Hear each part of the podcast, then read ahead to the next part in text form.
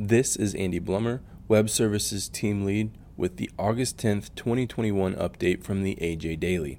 Today's A J Daily contains information on spaying heifers as a management tool, information about the twenty twenty-one Cattle Industry Convention and N C B A trade show this week in Nashville, comments from the N C B A on the success of the Beef It's What's for Dinner marketing program, and a statement from the U S D A announcing an upcoming roundtable on food waste solutions. Spaying heifers is a management tool, adapted from an article by Paige Nelson for the Angus Beef Bulletin. Spaying feedlot or stocker heifers may seem like just an extra step on the road to producing beef, but according to Travis Allen, a veterinarian specializing in beef animal health, the fairly simple process gives ranchers additional management options and saves work down the road.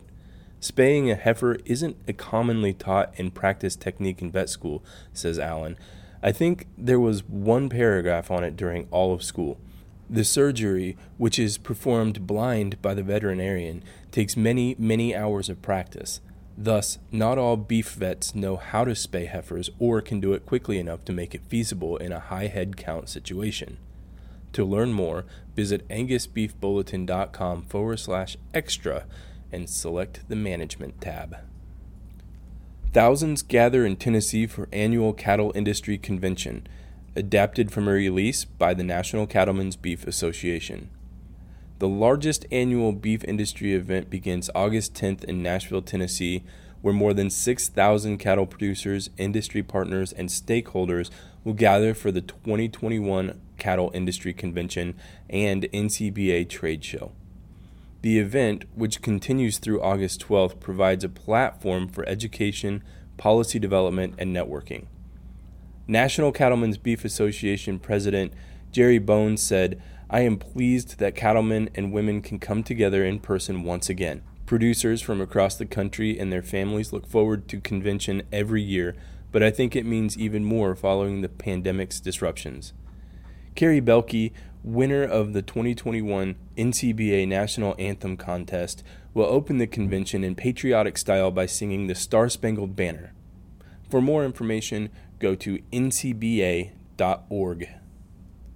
Iconic Beef It's What's for Dinner brand stands the test of time, adapted from a release by the National Cattlemen's Beef Association. As the Beef Checkoff celebrates its thirty-fifth anniversary, the N C B A, a contractor to the Beef Checkoff, is shining a light on successful promotion and research programs that drive the demand for beef. Nothing epitomizes the Beef Checkoff more than the iconic Beef It's What's for Dinner brand. From celebrity voices and images of sizzling steaks on the grill to the familiar rodeo music composed by Aaron Copland, the sights and sounds of the brand are recognized by generations of consumers. As a proud contractor to the Beef Checkoff, N C B A has managed the Beef It's What's for Dinner consumer marketing program for more than twenty-seven years, inspiring people to purchase and enjoy beef. For more information, go to N C B A dot org. U S D A hosts roundtable on food waste solutions in the United States and abroad, adapted from a release by the U S D A. The U S D A will host a virtual roundtable on September fifteenth titled Exploring Food Waste Solutions, Success Stories from the U S and Beyond, to showcase innovative policies and approaches to reducing food waste in the United States, Europe, and the United Kingdom. U S D A Food Loss and Waste Liaison Jean Busby said, "Food loss and waste reduction is an international priority. The United Nations has set a goal to cut food waste in half by twenty thirty, as well as reduce food loss earlier in the supply chain. The United States also has a national goal to reduce food loss and waste by twenty thirty. It's important to share the work of the people and organizations who are making this goal a reality in their communities." To read more, click on the link in this episode's description.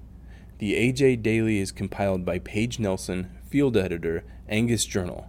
For more Angus news, visit angus journal dot net.